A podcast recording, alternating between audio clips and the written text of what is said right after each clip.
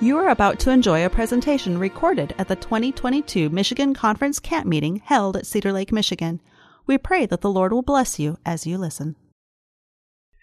Father in heaven, thank you so much for your incredible love for us that you were willing to send Jesus across the expanse of the universe to our world, to a very specific home and a place that was vulnerable and difficult. We thank you that you had a great love to come and be one of us, to share our suffering, our difficulties, and then to call us to your great mission of reaching out to those who are suffering, who are struggling, who are far from home and anything that's important to them, except for maybe a bit of their family.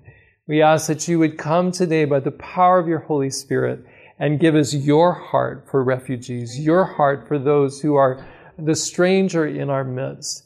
And so we ask that you would take over this time, the things that we say, the things that we think about, and you would lead us into the mission field that is strategic at this end time to take the gospel to every corner of the earth. We thank you and we pray that wherever this, this gospel goes, it will also reach to those who are marginalized, who are on the edges of society, who feel like a stranger and are longing, lonely for family, for connection, for safety. We thank you in Jesus' name. Amen. Amen. Amen.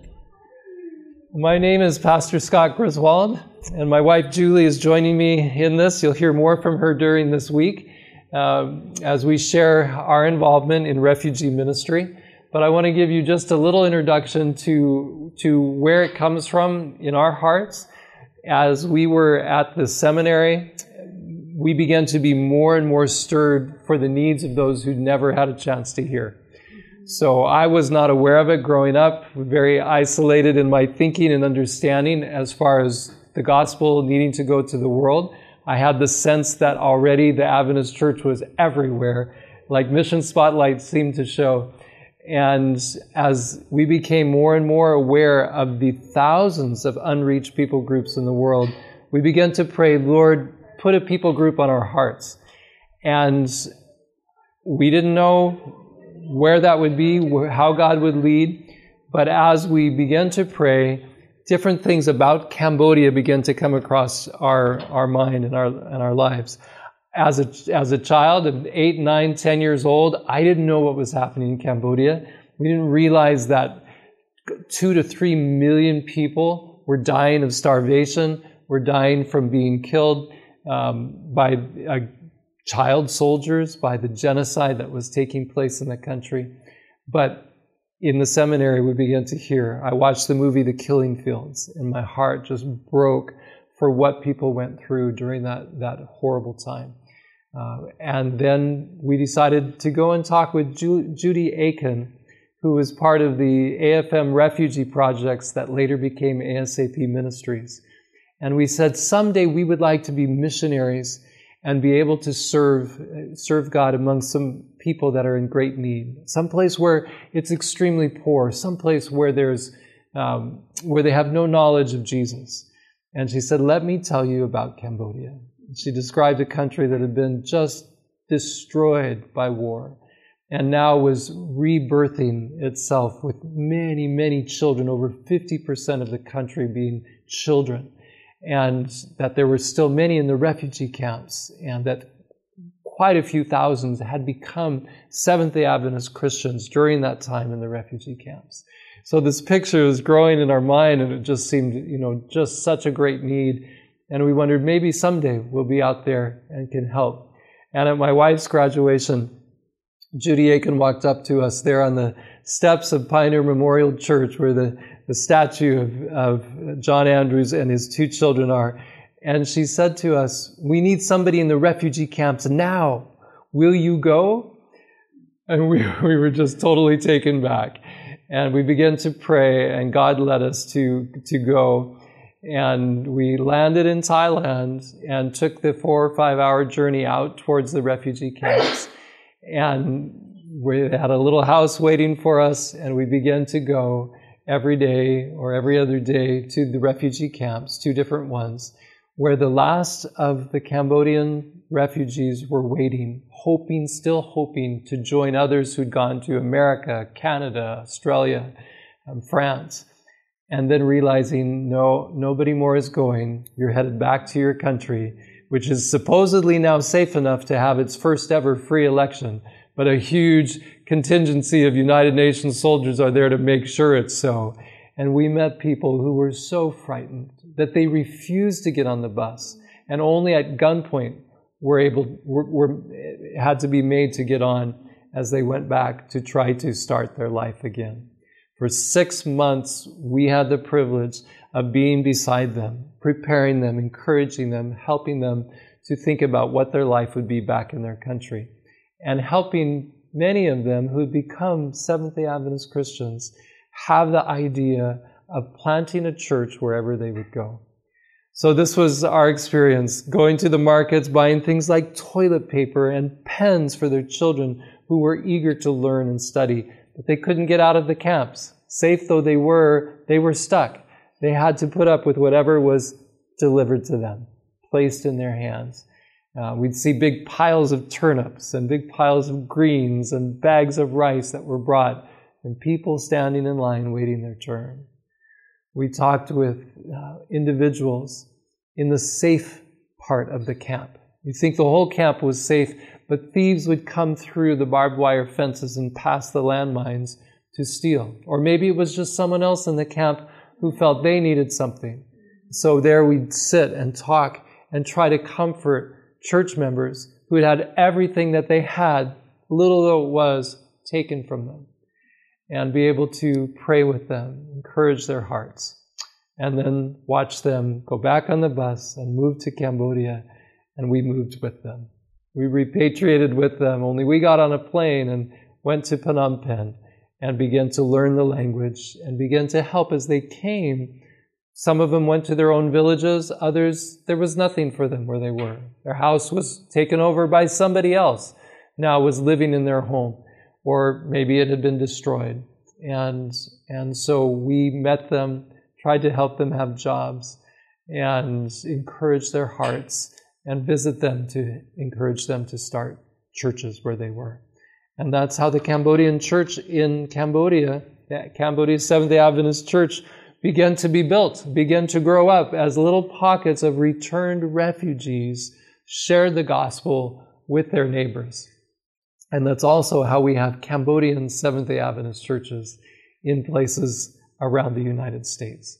As Judy Aitken, back here in the United States, began to encourage others, and other people saw the need and began to welcome the Cambodians into their churches, into their hearts, and into their lives. So that, that gives you a little bit of our background. Since then, at this time, we are serving in Texas, Houston, Texas, and we are, uh, we are reaching out to refugees.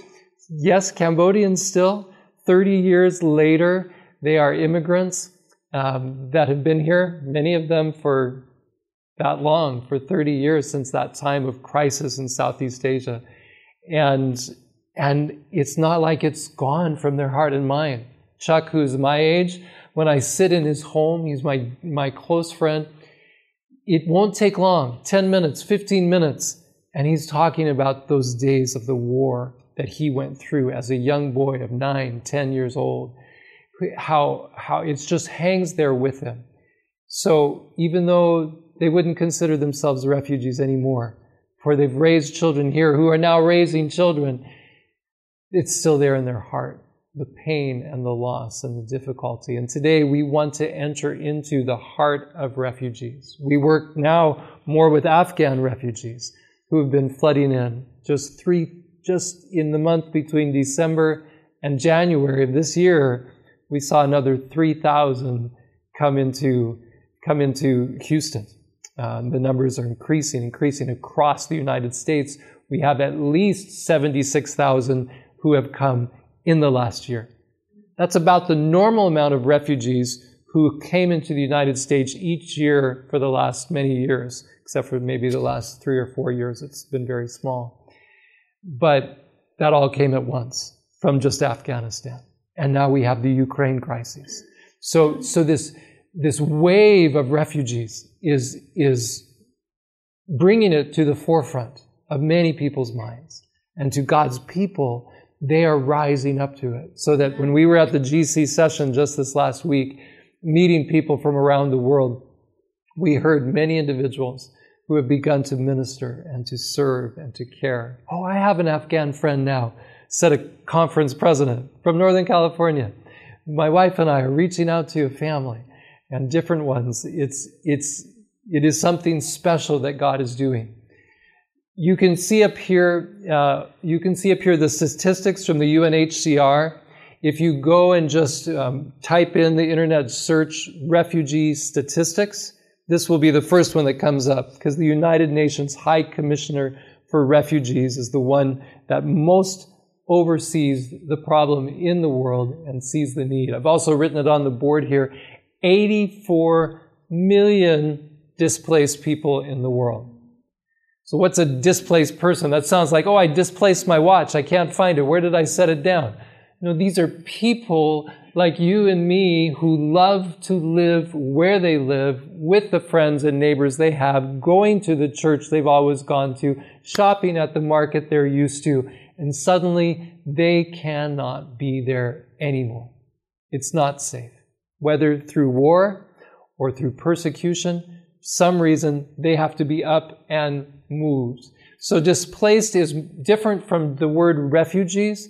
Refugees is a smaller amount. As you can see there, it speaks of um, it doesn't. It, 26.6 million people are refugees. That means they cross the border into another country. So think of Syria in recent history. So many who fled the country. More than 4 million people left. But many more were just not able to live in their hometown. They had to flee to a safer part of the country. And of those 84 million that cannot live at home any longer, 35 million are children. That means that one out of a hundred people in the world don't get to live at home, don't get to be safe in their own place and environment.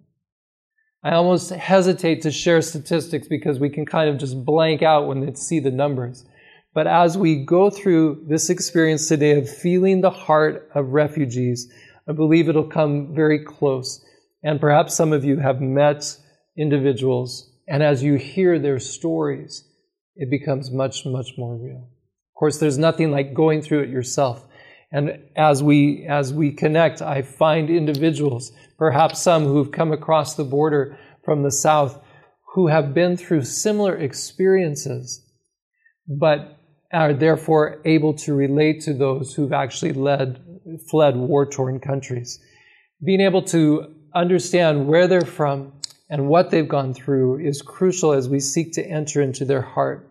But before we talk any more about that, I want to I want to just visit a couple places in Scripture so that we can feel the heart of God towards refugees. In reality, the Bible is a story of migration from beginning to end. You think about it, Adam and Eve made a choice, a horrible choice against the goodness, the gracious, the, the loving protection of their father, and through that had to leave where they were.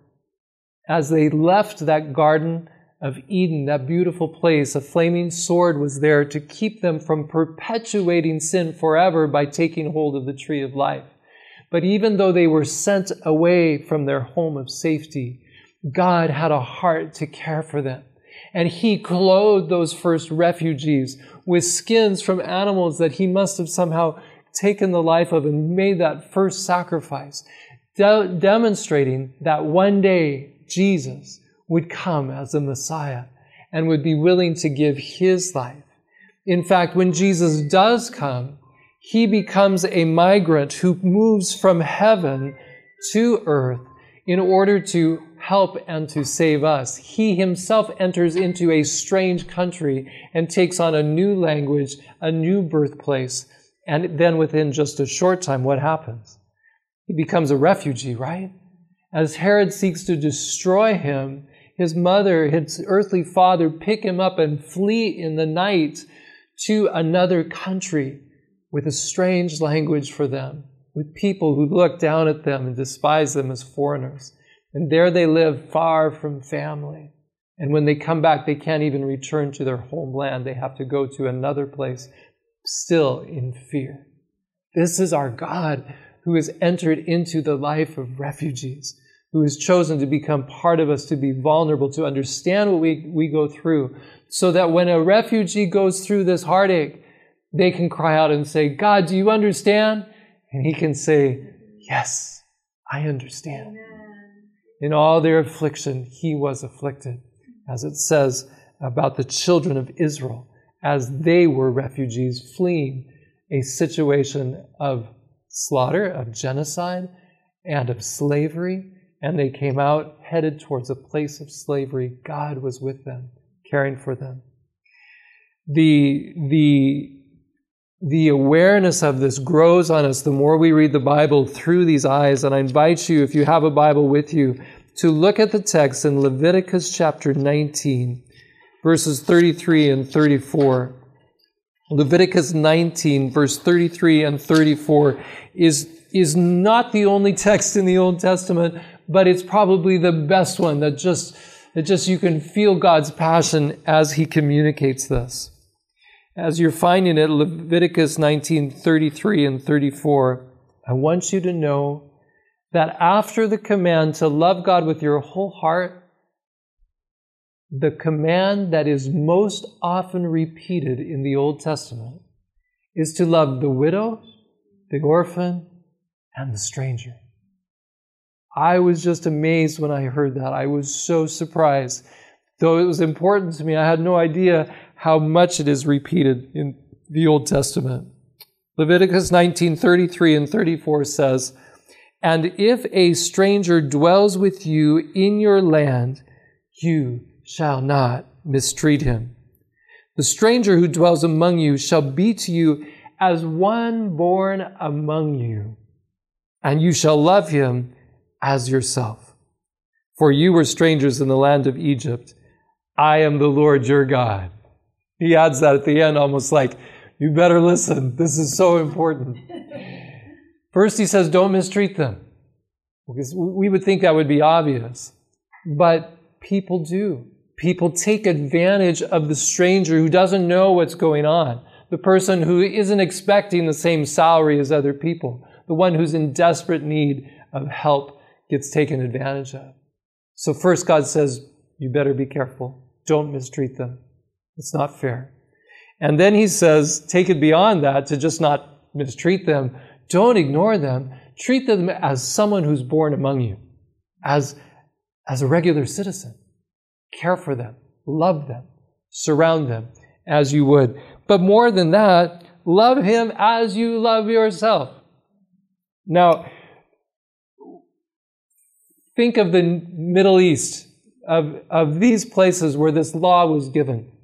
You cannot find it in other tribes, in other religions. They did not say that kind of a thing. It was about caring for your own tribe. Look out for your own people. Make sure you're safe and have good laws among you, but definitely weren't worried about the others, the outsiders.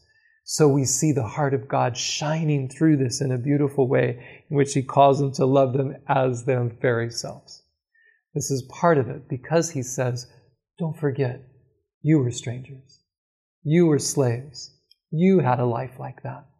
And I find that many, many who have, who have come from that background have a greater heart to reach out.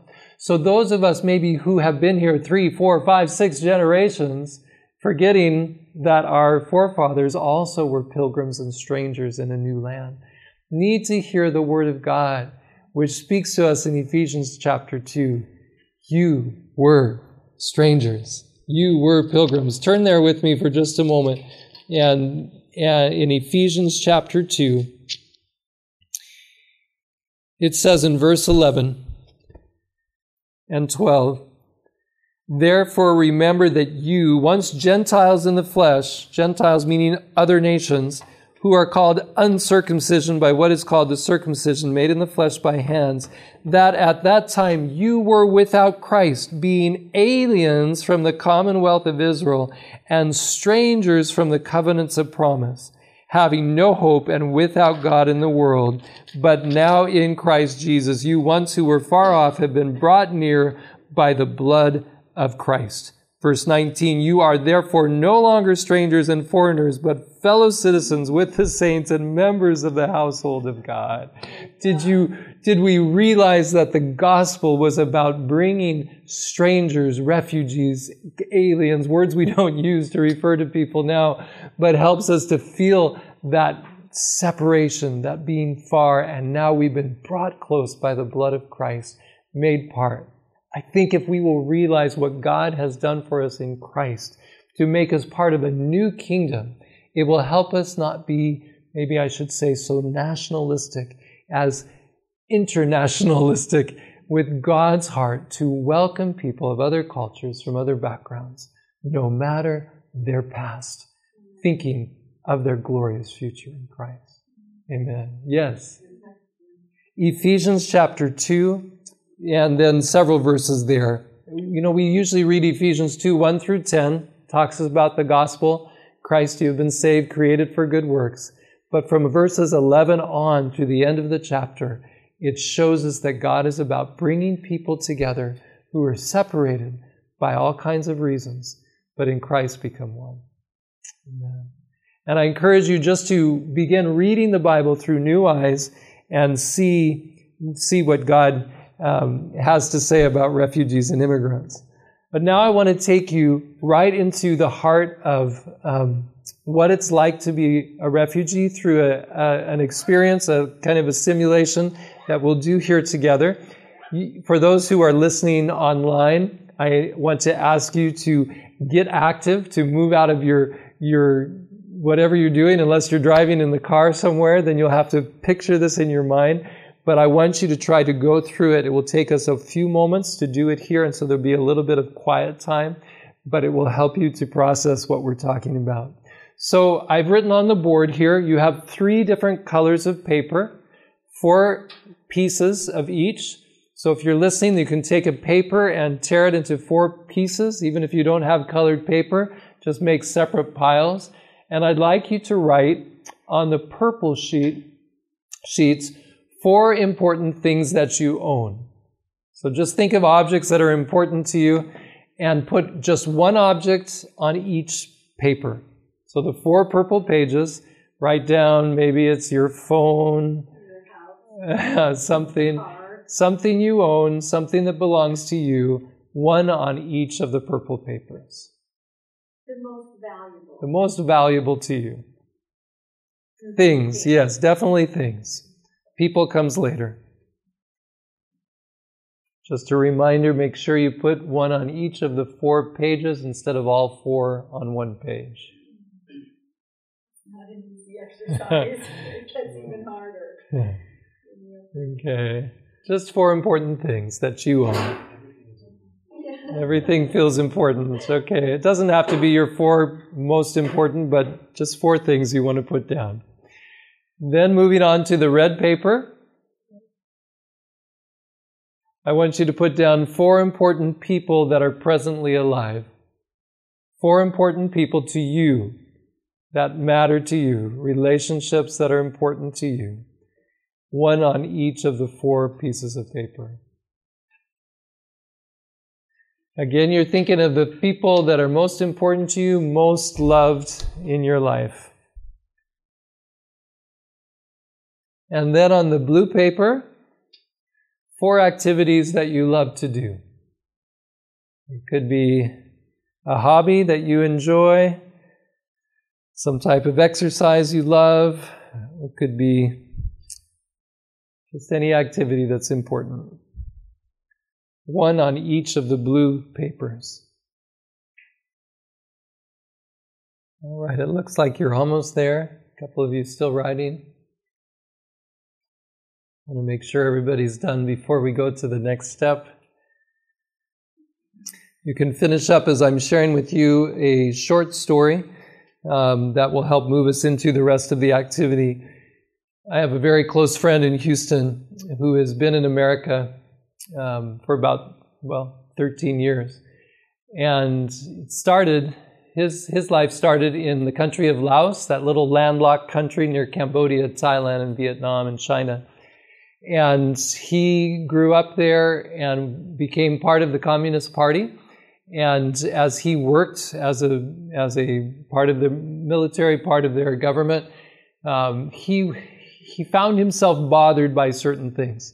He was, he was married, he had two small daughters, and, and he, he just he didn't see honesty. He was a man of integrity and it bothered him some of the things that were being done. Even though the, the intention was supposedly good to help their country it really troubled him. And he began to speak up. People would say you better not try to speak up about anything. You're going to get in trouble. He said well it needs to change. We're trying to make our country a better place. And eventually it came that serious that they said to him polly you got to get out of here. They're going to kill you it's you're you're you're just right that close from being taken out. And so he fortunately had a passport, and his wife, he had gotten a passport for her over time. But he really had not expected to need them and to go anywhere when suddenly he realized he had to go. His wife was pregnant and with expecting their third child, and suddenly it was, you've got to get out of here. So he purchased two tickets. He could not purchase tickets for his two daughters. They were not able to go with him. It was too sudden. There was no time. They had no passports. So instead, one daughter, they placed in, in his mother's hands. You, to, please take care of her as your own. We don't know how long till we can get back. And then the other daughter was placed in his wife's mother's hands. Please take care of her. We do not know how long till we can get back. They purchased tickets for the United States and got on the plane. Thirteen years later, they've not been able to yet see their daughters. We got to see them as we went to the country of Laos because we have the correct papers. They still, he, he was given asylum in the United States. Somehow his wife was not. She has no ability to travel. Just this month, his sisters went back to see his mother who is ailing. That's the experience of having to make a choice. Our life and the future of our baby or being with our daughters, being with our family. What a difficult and challenging time. And what I want you to do now is to look down at your three colors of paper. We're just doing the three. Look down at the three colors of paper, and I want you to choose one from each category that you will choose to lose. A simulation of loss I want you to take them and I want you to tear them up. You can set them on chair next to you um, or drop them on the floor and we'll pick them up. Choose one from each category that you will choose to lose. You can fold it, yeah, whatever you want to do. Just set it aside from the rest of them so that it's not there. How does How do you feel about having to make a choice about loss?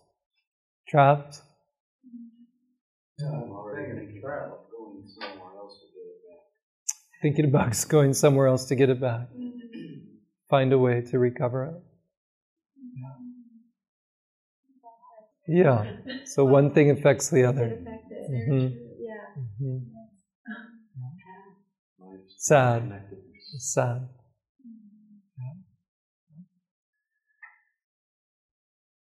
These are choices people make as they're running from the village, pick up their littlest daughter, and think, is it safe for me to go to school to pick up my older son?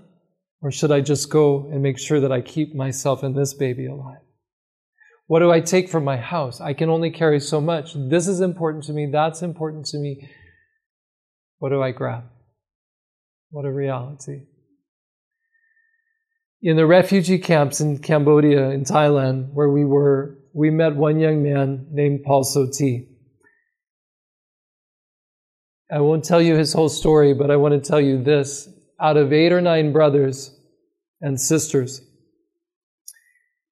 he did not know how many he had lost. He knew several that had been killed, and he assumed that all were dead. But he didn't know for sure. For many years, he was in the refugee camps. He heard the song, What a Friend We Have in Jesus, out of a out of a little bamboo church and wandered in to find out what friend is this? I need a friend. I've lost everything. And he found Jesus and became a Seventh day Adventist Christian.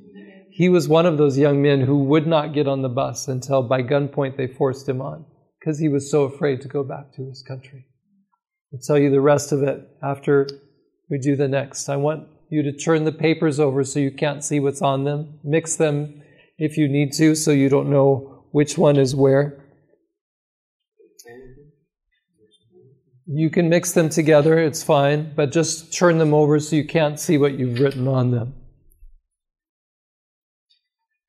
So we're going to turn them over.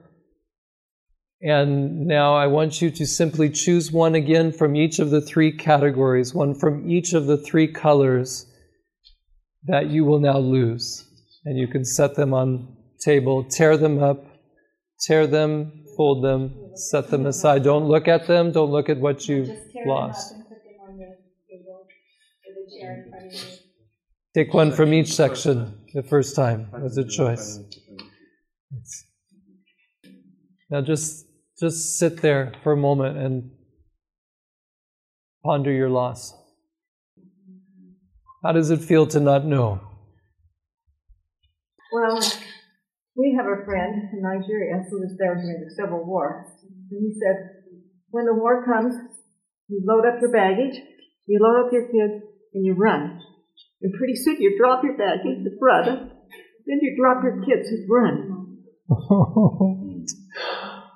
well, well, I hope you heard her as she was speaking if you're listening online. But friends from Nigeria, and we have dear friends from Nigeria. There's so much heartache and persecution there right now between Christians and Muslims. She said, at first you grab your child and your and your belongings and you run. Then you drop your belongings and hold on to your children and run. And then you drop your children and you run. This is the kind of unknown where you don't know what has happened. And you don't know what's happened to your home. We have refugee friends from Afghanistan who are like, we had to leave our house. We locked the door with all our valuables inside. And then later they find out, yes, Taliban busted open the door and have taken everything and now they're living in our house. Um, you know, the unknown about family. Paul Soti, after the war was over and he was back in the country, began to contact the Red Cross. Are there any of my brothers and sisters that are still alive? He found one. He found one. And later he resettled in Japan because he just couldn't handle living in Cambodia anymore. So, Julie, Open. tell us. First, they can look. No, no. Okay. Go ahead and tell us about your experience knocking on a door in the apartment complex.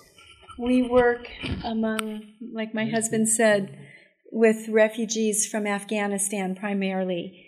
And we do children's programs quite often in, and we just do it right there at the apartment complexes. And so when I knocked on my friend's door to have her bring her kids for the kids program, she just gave me this blank stare and she wasn't friendly like she normally is and she'll hug me, you know, the three kisses and the and the hug and she didn't do anything. She was just like in a in a blank stare and I looked at her and said, "Is oh, uh, are you okay?" And she had just gotten the word just very shortly after I knocked on her door, and she showed me the picture, and her hus- her brother, who was a physician in Afghanistan, had just been shot that morning, and she was just trying to deal with the. I'm in Texas. I'm on the other side of the world, and there's nothing I can do but weep and see this horrible picture of her dear brother that had been shot by the Taliban. So, this is the loss, not that is chosen, not even that's unknown, and that you're wondering and hoping, but the loss that has been forced upon you. I want you to keep your papers still turned upside down and um, just have them sitting there for a moment.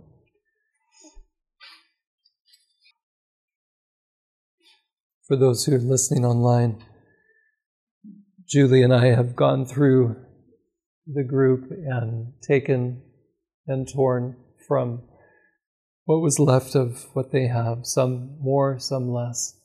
And we are just simply pondering the loss of what it's like to lose without any choice.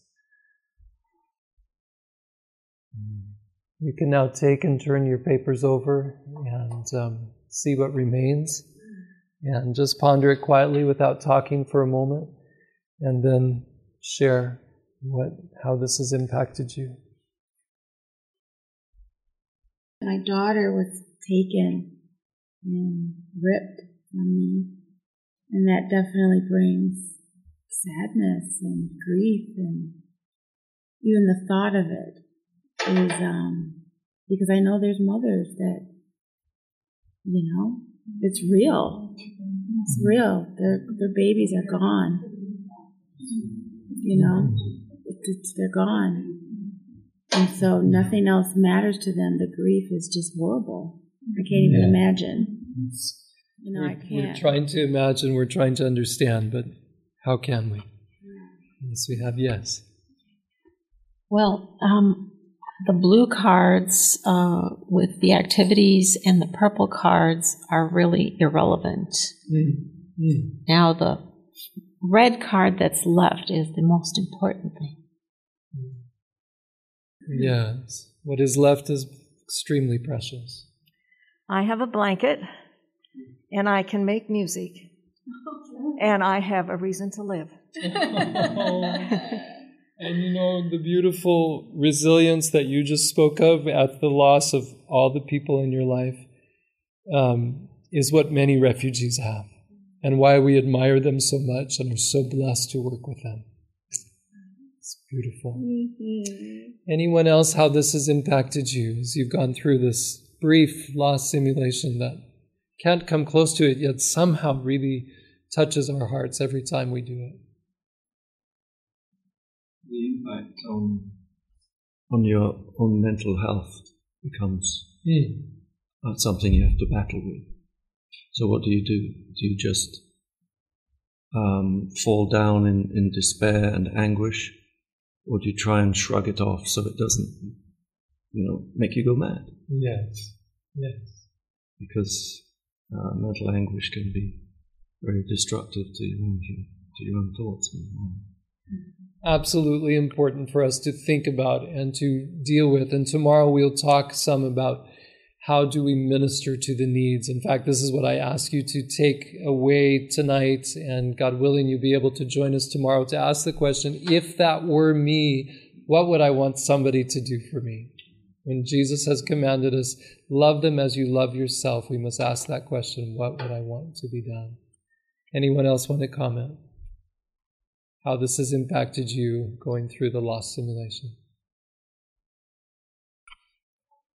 I felt a series of emotions that they probably feel, refugees probably feel when they go through. There was anger, loss, Mm. pain, uncertainty, and it also reminded me I went to college with a man from Sierra Leone when they were having their internal strife. And here we are studying together, and he gets a call, find that his wife has had to leave their home with their children Mm. because the rebels have come in. And I watched it happen right in Mm. front of me, his reaction, and just that gut wrenching what is Oh. happening to my family because he, didn't- he wasn't able to connect with them for over a week and a half. Mm. It's an agonizing week and a half. Absolutely, absolutely terrifying. David? Yeah, um, I think at this stage in life we understand more about what is really valuable and important. Like she was saying, the things and the activities, in a sense, those can be replaced with the people. And I can recall listening to a book, uh, Man's Search for Meaning by Viktor Frankl, where he counseled people who were have lost everything and were in very unsavory situations. Everything that we have done before in life is not lost. Mm-hmm. And that can never be taken from any one of us. That's right. And if we survive, the future can be more. Amen. And if I found myself, all my family gone, I think there would be an appropriate grieving time, and there's a loss that can never be replaced. Absolutely. But I think I'd find some transportation and find some people to hang out with. Mm. So I wouldn't go bazooka, you know. so crazy. Yes. Did anyone um, have everything in contact still? Did they, were they able to flee with their families, with their possessions? I, I tried Is to leave any? somebody like that, but there, another soldier came through that did, took care of that one. I was too mean. No, usually, usually there's somebody who's about lost. Well, yeah, our new our newcomer. Yeah. How did you feel doing just fine over here with all your everything intact? I wasn't finished writing it yet, so I guess I escaped. But I did do this in Oshkosh, though, Have and I remember having. You know, it's, it's very eye opening Yes. for sure to realize what what people are going through, and Mhm. I think you know the only thing that help, could help us get through something like this is our relationship with God. Mhm. So more important to I don't know to be God's hands and feet. to the people. Absolutely. Mm-hmm. But in reality, this may also be that which is lost because your faith in God can mm-hmm. get lost mm-hmm. through an event, horrible event like this. So that's a part of it as well.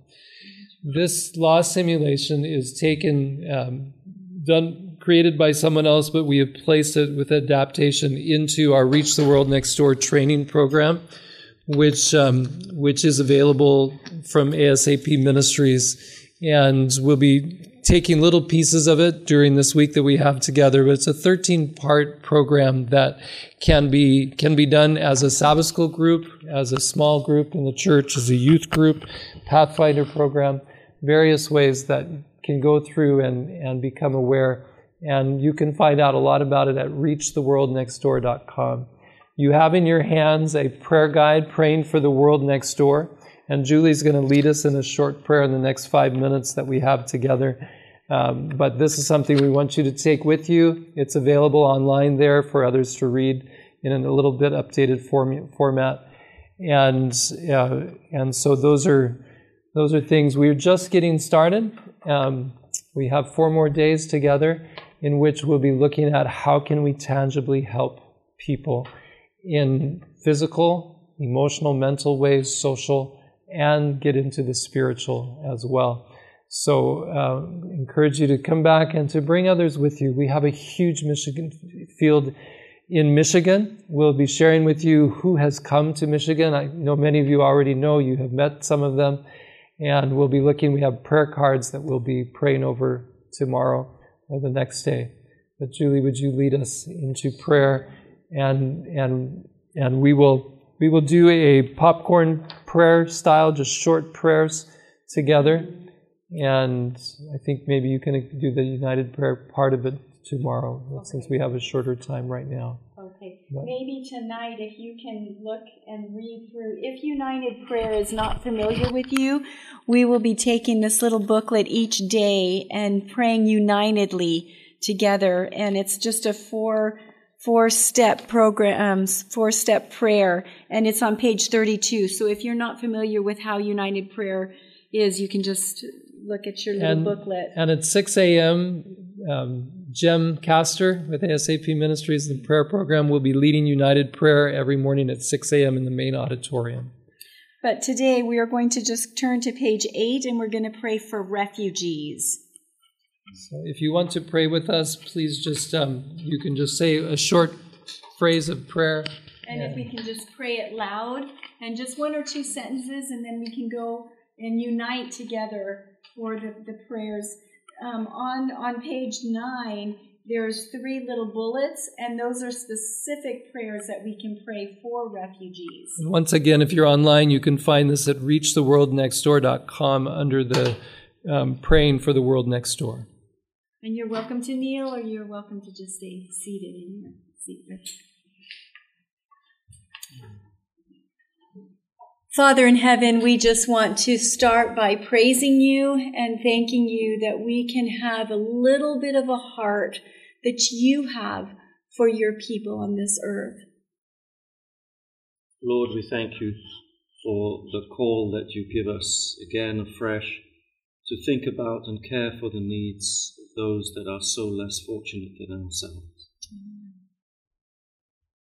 Thank you for being an example in how to relate to those who've been displaced as you were displaced, and you can understand so well what each is going through. Amen. Amen. And Father, forgive us for our complacency, our self satisfaction. Give us hearts to see others as you see them. Amen. Father, forgive us for our slow involvement as a church. Thank you for what you're doing to awaken many, many to reach out now. Lord, teach us how we can minister and help be the hands and feet to the ones that you have brought to our workplaces, to our neighborhoods, in our schools, in our universities, Father. Help us to enlarge the territory of our social network to include them, Father. Help us to be able to share with our church family members more so that they would participate and we would really have a very vibrant refugee ministry with lots of church involvement. Amen. Amen. I'd like to say that I'm just really grateful that three of our church members are here today in, in this room, and it just really warms my heart.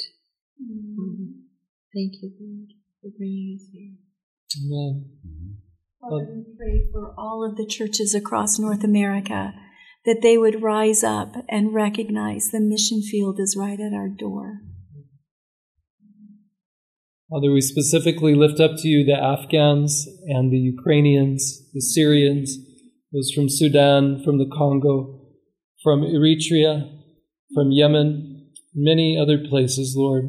These heartaches continue to spill across the borders into many places. We ask that you would open the heart of your people and say, Come on in, into our heart, into our homes, into our churches, into our countries. And that in turn they would be able to know you and share you back to their war torn, persecuted countries that are without the gospel. We thank you, Lord. We know that you are with us and you are with them. And wherever there are refugees and displaced people, you are among them. And you alone, Lord, can give them the comfort and the sustaining power to be able to be resilient enough to go on. And may they reach, may we reach them with your love, is our prayer today. In the precious name of Jesus. Amen. Amen. Amen. To listen to more of these presentations, you may visit the audio archives at misda.org slash audio 22 or search for Michigan Conference Camp Meeting wherever you get your podcasts.